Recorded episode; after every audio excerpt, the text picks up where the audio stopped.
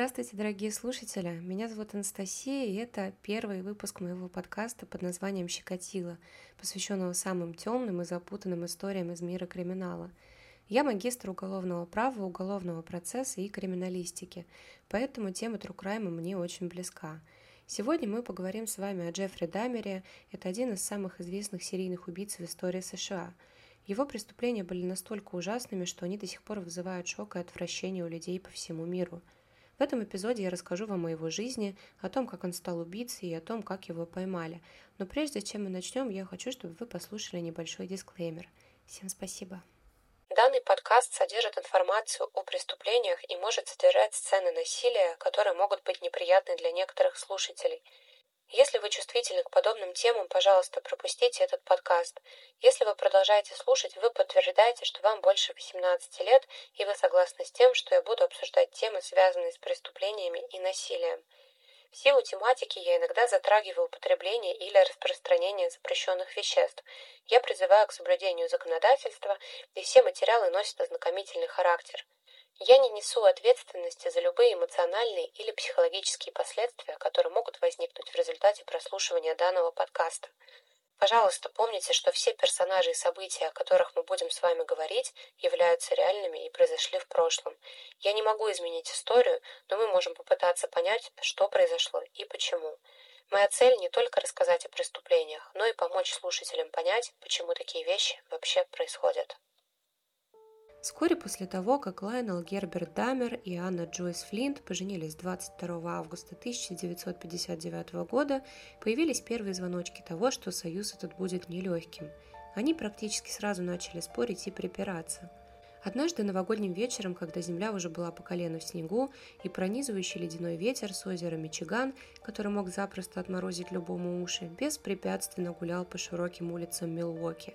Джойс босиком выбежала из дома и пешком прошла четыре квартала до парка. Дрожа она сидела на скамейке, пока Лайнел не пришел за ней, продемонстрировав тем самым свою любовь и внимание. В тот момент Джойс уже была беременна. Как и у многих семей в пивной столице Америки, у Лайнелла и Джойс были немецкие корни. Семья отца Лайнелла эмигрировала из Германии в XIX веке, а его мать в девичестве звали Кэтрин Хьюз, родом она была из Уэльса. В какой части Германии или в какой части Уэльса жили его предки, Лайнелл уже не знал. Родителями Джойс были Флинт и Кунберг, еще одно немецкое имя. Помимо немецкой крови у молодоженов практически не было ничего общего. Лайнел был тихим, холодным, сдержанным молодым человеком, строгим и прилежным в учебе. Он учился, чтобы получить степень бакалавра химии в университете Маркет. Ему было 23 года. Джойс, или Рокки, как она предпочитала себя называть, была всего на несколько месяцев старше него, работала телефонным оператором и недавно продвинулась по службе, получив должность инструктора по телетайпу. В отличие от мужа, она была крайне эмоциональной. Лайнел анализировал, размышлял и делал выводы. Джой же признавала истину, только испытав соответствующие эмоции, и никакие, даже самые убедительные аргументы не могли поколебать убеждений, к которым таким образом она пришла. Оба они были по-своему эгоцентричными. Лайнел, преданный своей карьере и учебе, не замечал эмоциональную хрупкость. Джой же стремилась заставить окружающий мир считаться с ее желаниями. Сложно представить более яркий пример несовместимости. Лайнел был так серьезно женат на своей работе, что проводил больше времени в лабораториях, чем дома, и не мог не показаться ранимой молодой жене безразличным. Джойс забеременела через несколько дней после свадьбы и дорого заплатила за бремя, которым оказался для нее ребенок – Практически весь февраль и март 60 -го года она провела в постели, мучаясь от токсикоза и была вынуждена бросить работу. Ее мускулы так сильно сжимались от спазмов, что их семейному доктору Дину Спайерсу приходилось делать уколы, чтобы она могла расслабиться. Она горько жаловалась на шум от соседей, грохот чужих сковородок и кастрюль стал для нее буквально невыносимым.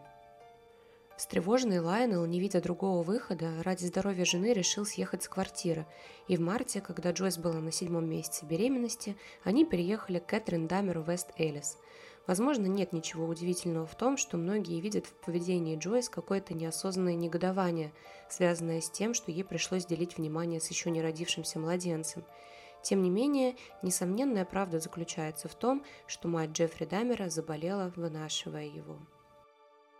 Ребенок родился в больнице евангелийской диаконисы в Милуоке 21 мая 1960 года в 16.34.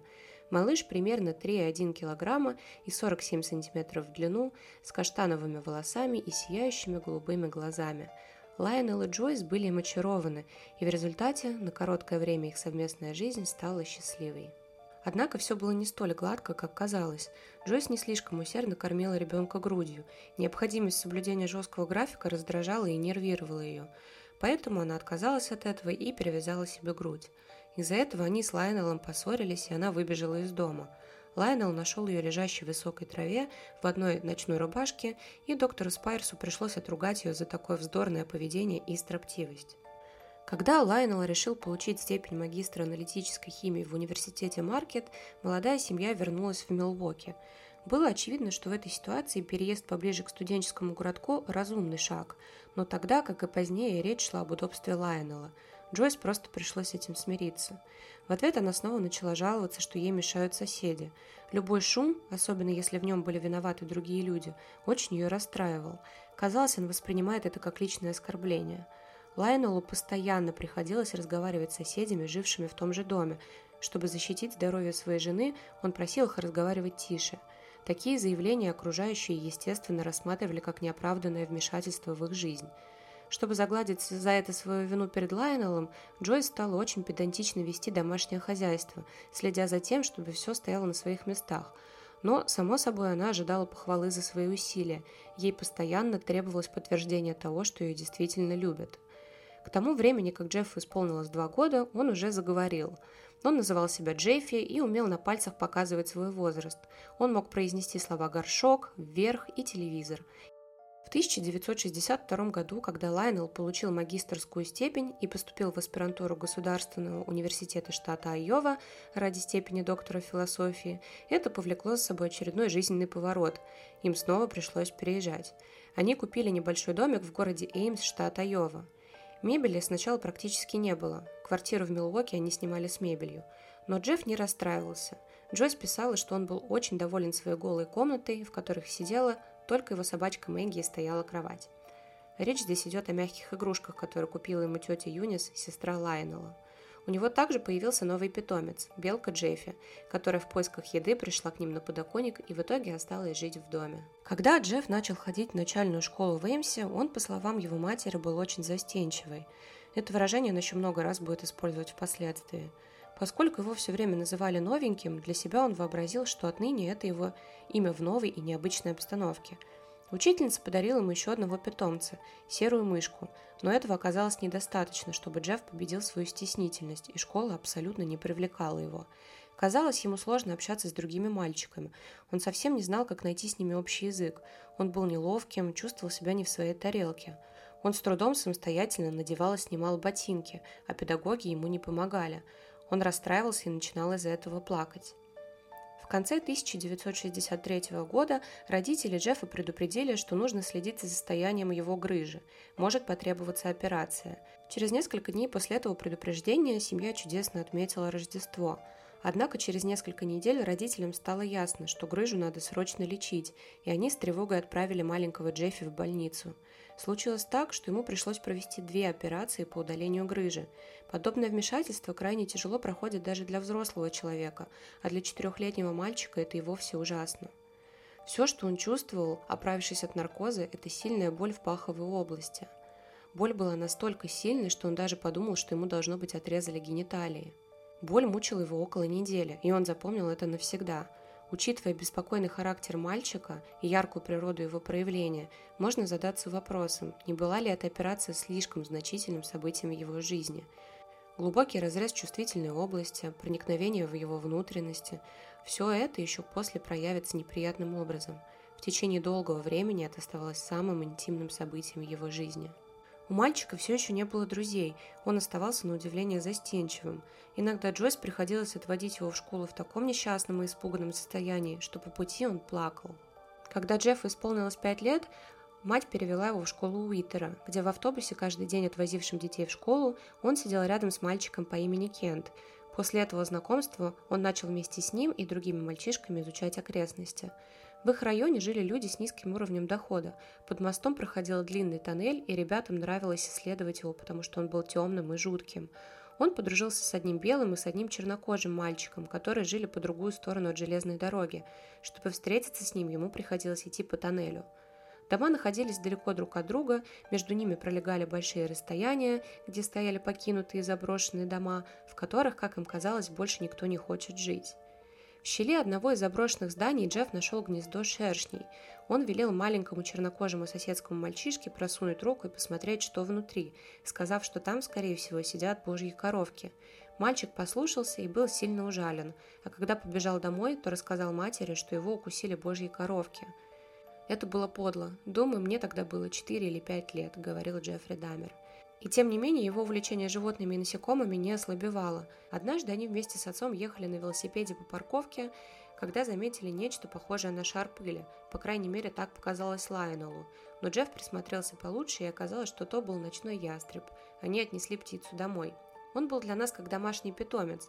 Подходил, когда мы его звали, ел из наших рук и тому подобное. Мы назвали его Дасти. Птица оставалась с ними, пока не окрепла достаточно, чтобы улететь. Но тем не менее, по словам Джойс, она откликалась на свист даже через три дня после исчезновения. Примерно в то же время Джефф нашел под домом несколько костей, залез туда ползком, достал их и решил, что они абсолютно потрясающие. Он называл их смычками и постоянно с ними играл.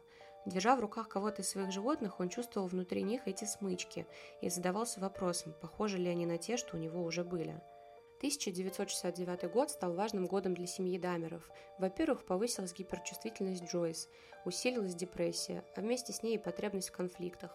Чтобы получать удовлетворение от примирения с мужем, она ссорилась с ним из-за пустяков – также Джойс начала принимать таблетки в надежде стать поспокойнее и удваивала дозу, когда они не приносили ей желаемого результата. Джойс постепенно погружалась в отчаяние. Количество употребляемых ею лекарств тревожно увеличилось в течение нескольких последующих лет.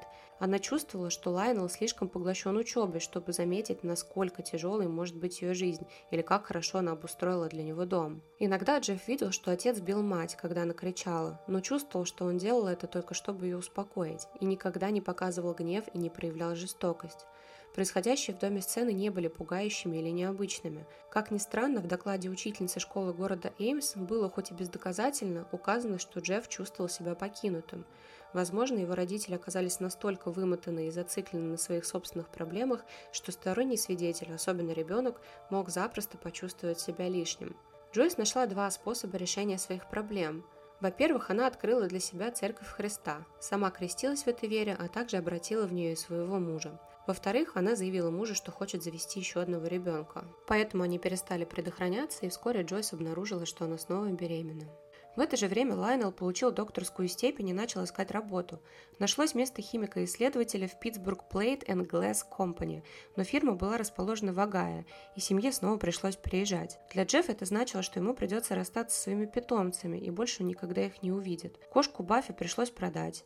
Ни матери, ни отцу Джеффри не сказал, что думает по этому поводу, и ни разу об этом не заговорил. Но вместе с этим он становился все более закрытым, замкнутым и отстраненным. Однако на тот момент ожидание младшего братика отвлекало Джеффа от зацикленности на самом себе. Он очень хотел, чтобы это был мальчик, с которым они могли бы вместе играть, и, как писала своим родителям Джойс, у него было много конкретных идей по поводу имени – Джойс прижимала его головой к своему животу, чтобы он мог почувствовать малыша внутри, а Джефф гладил животик, чтобы ребенок знал, что у него есть брат. В октябре 1966 года Даймеры переехали в маленький городок Дойлстаун в штате Огайо, а 18 декабря у них родился второй ребенок. Джефф, которому к тому времени уже исполнилось 6 лет, сам выбрал имя для своего брата и назвал его Дэвид. Уже до родов Джойс впала в депрессию, что несколько подорвало общую радость от происходящего, и Джефф замечал, что дома царит мрачная атмосфера. Однако у него появилось новое увлечение – фриски – веселая и игривая собака, которую родители подарили ему, чтобы компенсировать утрату тех домашних животных, которых пришлось оставить.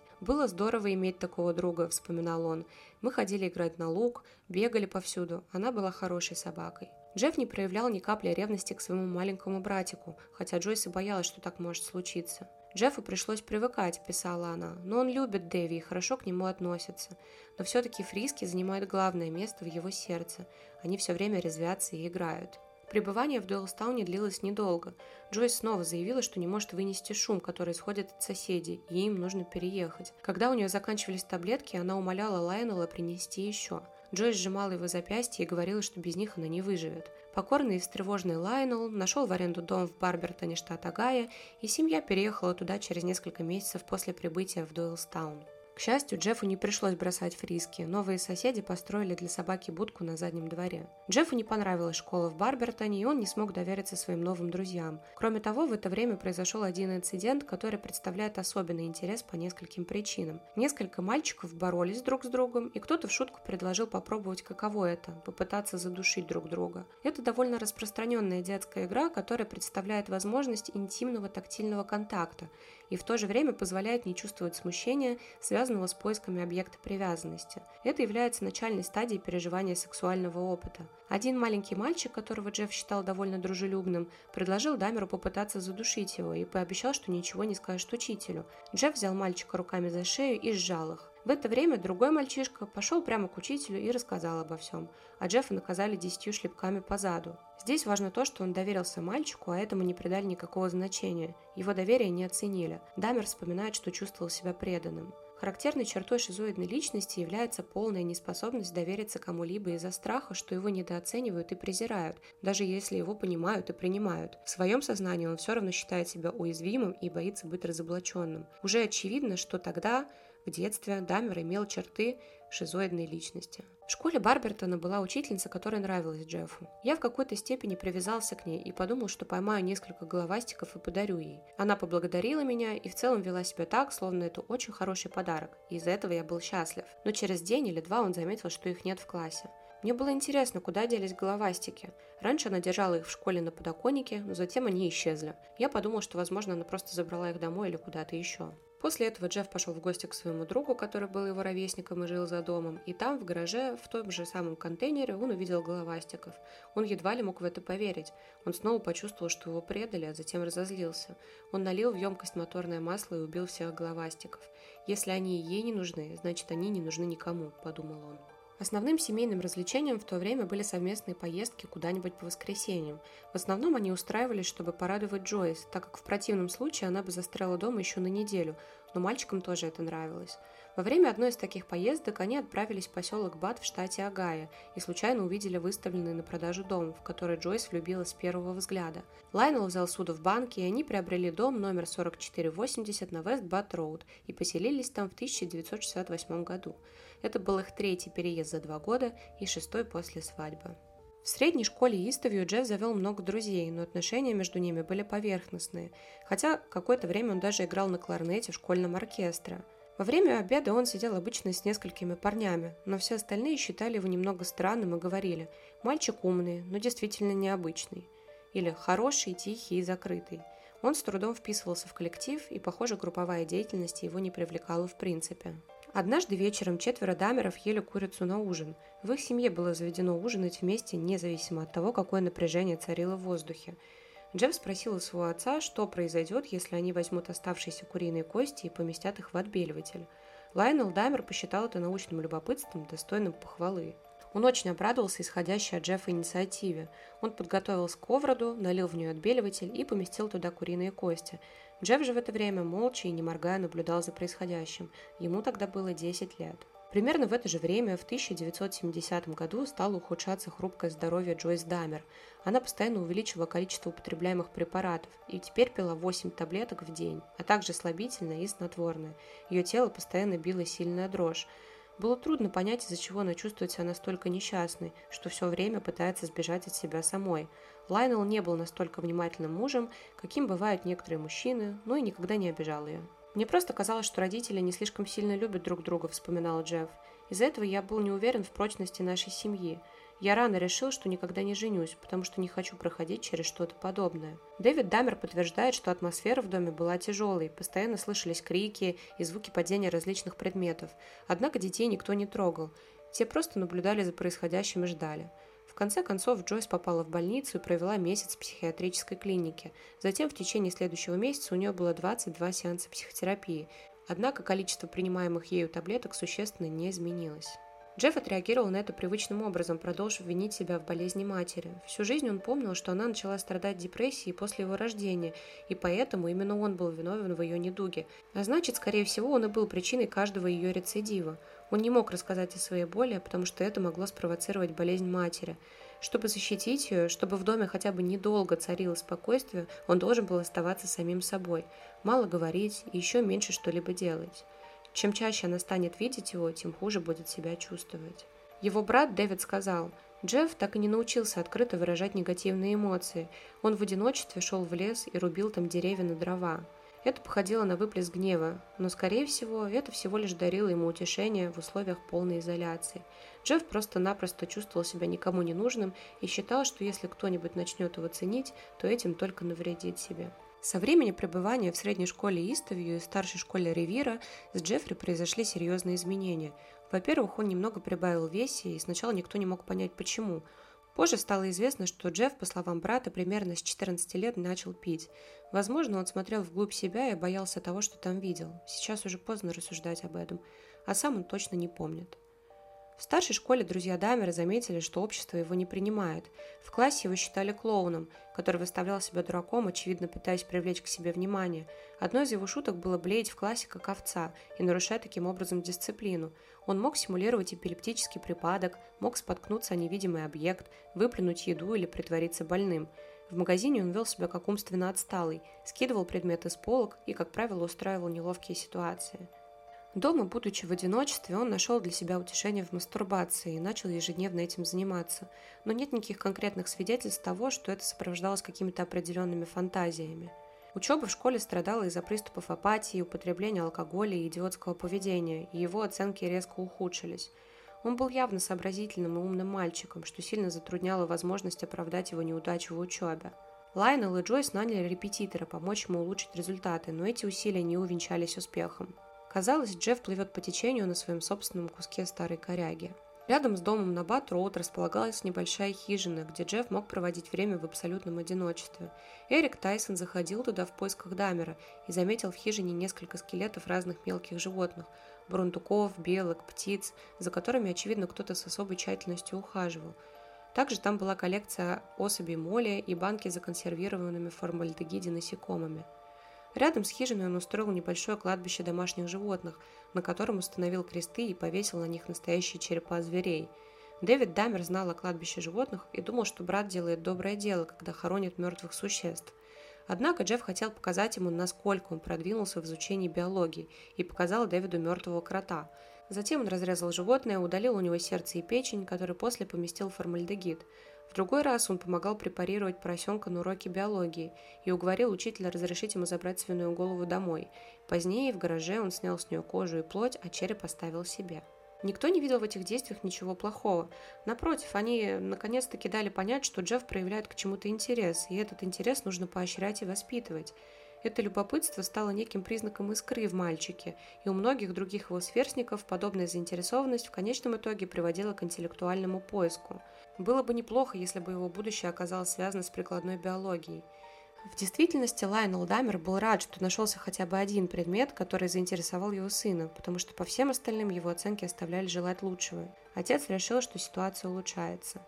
Но интерес Джеффри к мертвым животным начал выходить за рамки простого любопытства и перерастал в своего рода болезненную одержимость. Он стал высматривать на дороге трупы убитых животных, которые столкнулись с автомобилем, и приносить их домой – Следующие два года он несколько раз проносил трупы и разрезал их спереди, чтобы узнать, как те выглядят внутри. Джеффри Дамер никогда самостоятельно не убивал животных, это очень важно. Часто бывает так, что люди, которые становятся серийными убийцами, проявляют садистические наклонности уже в детстве, мучая животных. Это их отличительная черта.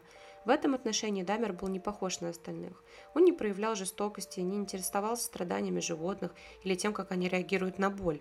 Он проводил эксперименты только над трупами. Дамер же интересовало не причинение боли живому существу, а исключительно холодное механическое вскрытие мертвого тела. Джеффри Дамера не волновала душа или чувства, только чистая механика. Он хотел увидеть, как устроен живой организм внутри. Он мог бы даже попытаться заново собрать его, предварительно разделив на части.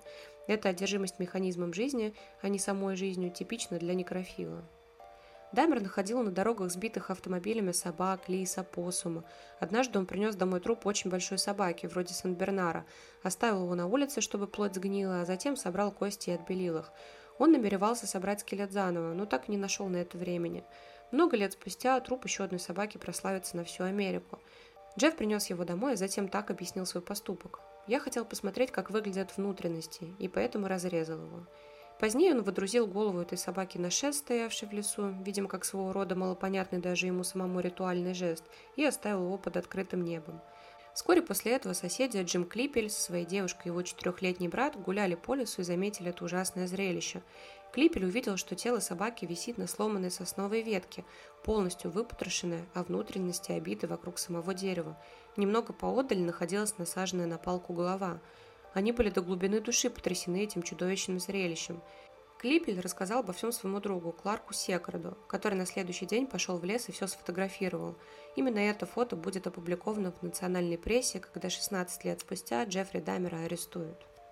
Когда Джеффу исполнилось 16 лет, он еще больше отдалился от своих школьных друзей. Все они постепенно отошли на второй план.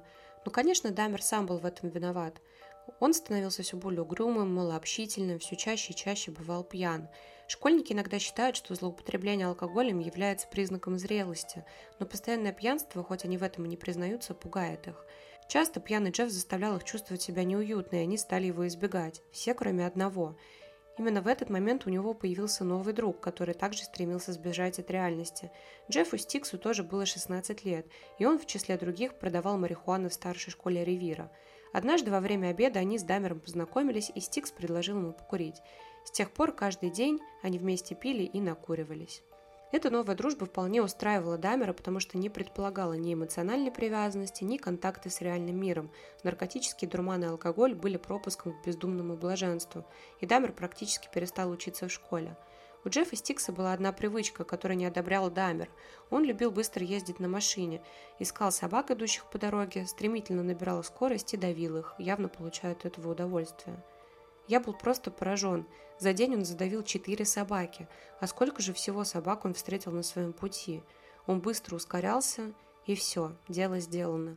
Последним стал маленький щенок, который вышел на дорогу. я помню, как это было ужасно. Он очень быстро набрал скорость, и собака перелетела через машину. Я оглянулся и увидел, как она с испуганным видом убегает оттуда. Не знаю, насколько сильно ему было больно, но думаю, очень сильно. Меня из-за этого чуть не вырвало. Я сказал ему отвезти меня обратно и выпустить из машины. Джеффри Дамер навсегда запомнит укоризненный взгляд этого испуганного щенка. Глаза, которые с упреком и недоумением смотрят на тебя и тем самым заставляют невольно признать жизнь, теплящуюся в них. Доктор Хайет Уильямс в Лондоне утверждает, что тот факт, что Джефф Дамер запомнил глаза той раненой собаки, позволяет предположить, что он все-таки мог спасти от краха свою психику, потому что в этот момент в нем все еще теплились крупинки сострадания, которые зажгла одна небольшая трагедия – После этого они ослабели и начали пропадать, пока не потухли окончательно. У Джеффри Дамера была фантазия заглянуть внутрь человеческого тела и изучить его. Некрофильное влечение еще не было связано с сексуальным удовлетворением. Но случилась ситуация. Один мужчина, который бегал по утрам, во время пробежки регулярно пробегал перед домом Дамеров 4480 на Вестбат-Роуд. Джефф каждый день наблюдал за ним – он фактически хотел поймать его, но был только один способ сделать это. Он должен каким-то образом совершить на него нападение и заставить этого человека потерять сознание. Затем он потащит его в лес и ляжет рядом с ним. И вот однажды он взял в руки бейсбольную биту и стал ждать этого мужчину возле дороги, по которой тот обычно пробегал. Джефф был готов притворить этот план в жизнь. Но провидение каким-то образом повлияло на незнакомца, и в этот день он не вышел на пробежку – а взволнованный мальчик со своей бейсбольной битой и со своими фантазиями вернулся домой. Но он ничего не забыл.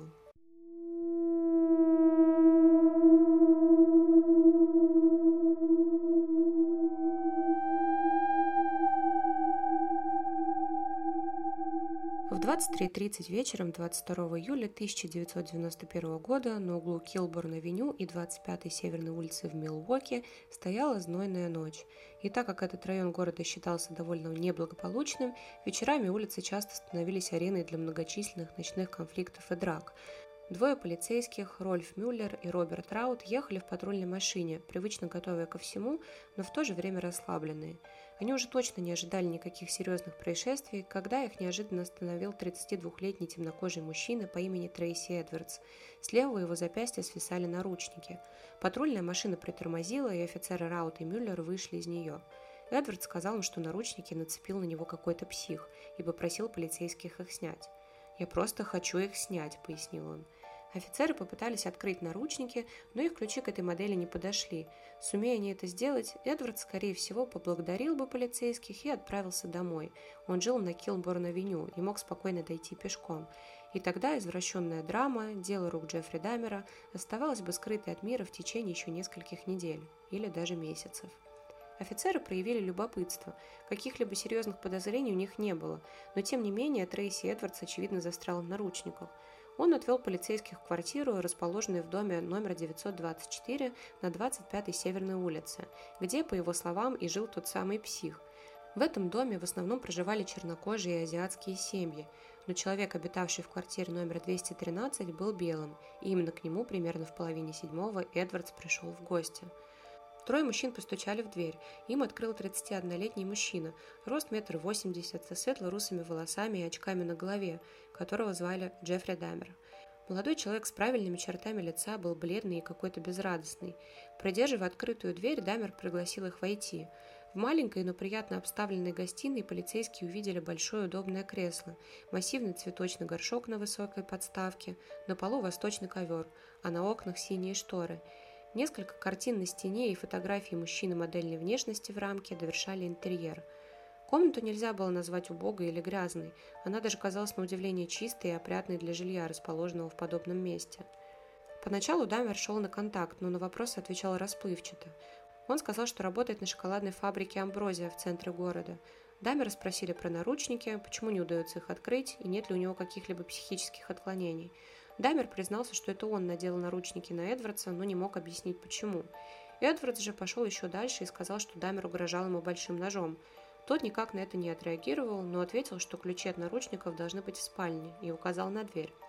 Он пригласил офицера Мюллера пройти, но затем, казалось, что-то вспомнил и ринулся к двери сам, но офицер Раут попросил его отойти. Между тем Мюллер сразу заметил, что под кроватью действительно лежит большой нож а в открытом ящике комода множество полароидных фотографий обнаженных мужчин. Посмотрев их, он с ужасом понял, что на многих из них изображены отрубленные головы, расчлененные конечности, разлагающиеся человеческие торсы. По окружающей обстановке на фотографии было понятно, что это не коммерческая подделка, их сделали в той же спальне. Ошарашенный Мюллер вернулся в гостиную с фотографиями в руке. «Эти фото настоящие», — сказал он Рауту. В этот момент Дамер, казалось, пришел в себя — Пытаясь его задержать, Раут подошел к нему, и двое мужчин, сцепившись в борьбе, упали на пол. Полицейский, удерживая Дамера за руку, сел на него сверху, но тот сумел протянуть другую руку и силой щипнуть Раута за бедро. Раут скрикнул от боли, к нему подскочил Мюллер, чтобы помочь обезвредить Дамера. Они вызвали еще одну патрульную машину, и в 23.50, когда подозреваемый лежал прижатым к полу, на место прибыл офицер Шесу. Он вернулся в машину за наручниками, и уже после этого Джеффри Дамера соответствующим образом арестовали. Для Дамера это стало концом очень долгого пути, но для полиции же он только начинался. Трейси Эдвардс рассказал, что Дамер надел на него наручники, когда он подходил к холодильнику, чтобы взять пиво. При этом хозяин квартиры предупредил, что Эдвардс увидит там кое-что и не поверит своим глазам. Рольф Мюллер открыл дверцу холодильника и обнаружил, что на нижней полке лежит картонная коробка, в которой лицом вверх лежала отрубленная голова чернокожего мужчины. Он быстро закрыл дверцу.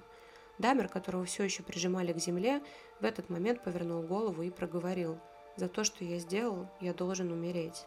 После этого офицеры позвонили в бюро уголовных расследований, и вскоре после полуночи крошечная квартира Дамера была забита полицейскими, медицинскими работниками и пожарными. Последним прибывшим в квартиру вместе с лестницей и специальными приспособлениями, устройством для перевозки потенциально опасных материалов, прибыл начальник пожарной охраны Кевин Кларк. С помощью этого оборудования он собирался забрать из спальни большую синюю бочку, источавшую ядовитый химический запах. Тем временем подозреваемого в сопровождении детектива Патрика Кеннеди увезли в полицейский участок для первого допроса, который длился почти 6 часов с полвторого ночи до 7.15 утра. После этого Дамера будут допрашивать еще два часа, а в течение двух следующих недель его ждет множество подобных бесед по длительности, сравнимых с марафонским забегом. Подозреваемый не только смирился и начал сотрудничать со следствием, но и сам захотел во всем сознаться, снять с души груз, избавиться от невыносимых и отравляющих ему жизнь воспоминаний.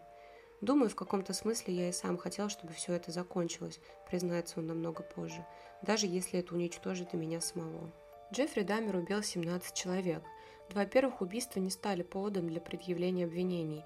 Первое, потому что жертва была убита в штате Огайо, то есть там, где не распространялась юрисдикция штата Висконсин. Второе, потому что не было никаких доказательств совершенного преступления, ни человеческих останков, ни записи о случившемся, только удостоверение личности, найденное по фотографии жертвы. 25 июля 1991 года, через два дня после задержания, Даймеру предъявили обвинение по четырем пунктам статьи об умышленном убийстве первой степени и задержали под залог в миллион долларов. 6 августа предъявили обвинение в еще восьми убийствах, и сумма залога выросла до 5 миллионов долларов. 22 августа добились три последних обвинения, всего 15. В уголовном деле они были указаны как два пункта обвинения в убийстве первой степени и 13 пунктов обвинения в умышленном убийстве первой степени. Но разница заключалась лишь в формулировке. Это были одни и те же преступления, но до совершения Даймером третьего убийства в штате Висконсин изменили номенклатуру. Суд признал Даймера вменяемым и приговорил его к 15 пожизненным срокам. Статистика приписывает Дамеру 17 жертв, из них 16 в Висконсине и одна в Огайо. Джеффри начал убивать в 1978 году, вскоре после школьного выпускного. Последнее преступление совершил в 1991. Он мог попасться уже после первого убийства путешественника Стивена Хиггса, но остановивший машину полицейский не заинтересовался мешками для мусора, в которых лежало расчлененное тело. Дамер ждал, что в газетах появится объявление о розыске или фото пропавшего, но ничего не последовало. Тогда-то к мужчине пришло идеальное осознание того, что он совершил идеальное убийство, и главное, безнаказанно. Модус операнди у Джеффри был один. Он знакомился с жертвами в барах, приглашал в гости, угощал напитками со снотворным, либо накачивал наркотиками, потом душил или убивал ударом по голове. Трупы насиловал, затем расчленял растворял в кислоте или химикатах. Иногда оставлял на память кости, кисти рук, гениталии. Либо совершал различные манипуляции, достойные самых страшных фильмов ужасов. Делал отверстия в черепах спящих жертв и заливал туда кислоту снимал кожу с лиц в попытках сделать маски, при этом запечатлевал процесс на полароид. Не единожды местом преступления становился подвал бабушкиного дома. Однажды отец обнаружил посудину с почти растворившейся человеческой плотью, но Джеффри объяснил, что ставил опыты над животными. В другой раз Лайнел нашел закрытую коробку, а когда потребовал ее открыть, сын закатил истерику на тему ограничения личного пространства. Дамер-старший так и не узнал, что в коробках хранились голова и гениталии очередной жертвы. Дамер умудрился убить, находясь под следствием о сексуальных домогательствах Кейсону Синтосамфону. Законсервированную голову жертвы он хранил на шоколадной фабрике, на которой в то время работал. Через три года от рук маньяка погиб брат Кейсона Конерак, а ведь парню удалось убежать от Джеффри, но полицейские поверили не окровавленному Конераку, а словам Дамера, что подросток его любовник. Мало у кого волосы не вставали дыбом, когда достоянием гласности стали описания каннибальских эпизодов деятельности милуокского маньяка. В 1990 году Джеффри поселился по адресу улица Северная, 24 Милуоки, в квартире, которая позже ненадолго станет местом паломничества, и приобрел холодильник для хранения частей тела. Печально известный дом снесли, но перед этим неизвестные украли дверь от квартиры с номером 213. Первой жертвой, чье сердце зажарилось Хилдамер, стал Эрнест Миллер. Позднее в признаниях убийцы зафиксируют слова, что от подобного акта он получал сексуальное удовлетворение и как бы обретал бессмертие. Психиатр со стороны защиты будет трактовать убийство и хранение частей тела тем, что Джеффри боялся быть покинутым и искал себе компанию, пусть в роли его товарищей выступали трупы тюрьме Дамер крестится, за что впоследствии будут упрекать его священника Роя Радклифа. В 1994 году Джеффри Дамер и другой заключенный Джесс Андерсон были забиты в тюремной душевой Кристофером Скарвером, сидевшим за двойное убийство. На теле Джеффри не обнаружено следов, указывающих на то, что он защищался, а все удары были направлены прямо в голову.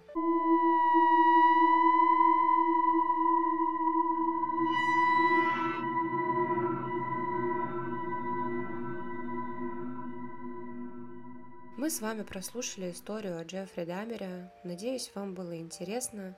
Пожалуйста, подписывайтесь на мой подкаст, оставляйте комментарии, ставьте лайки. И всем спасибо за прослушивание. Всем пока.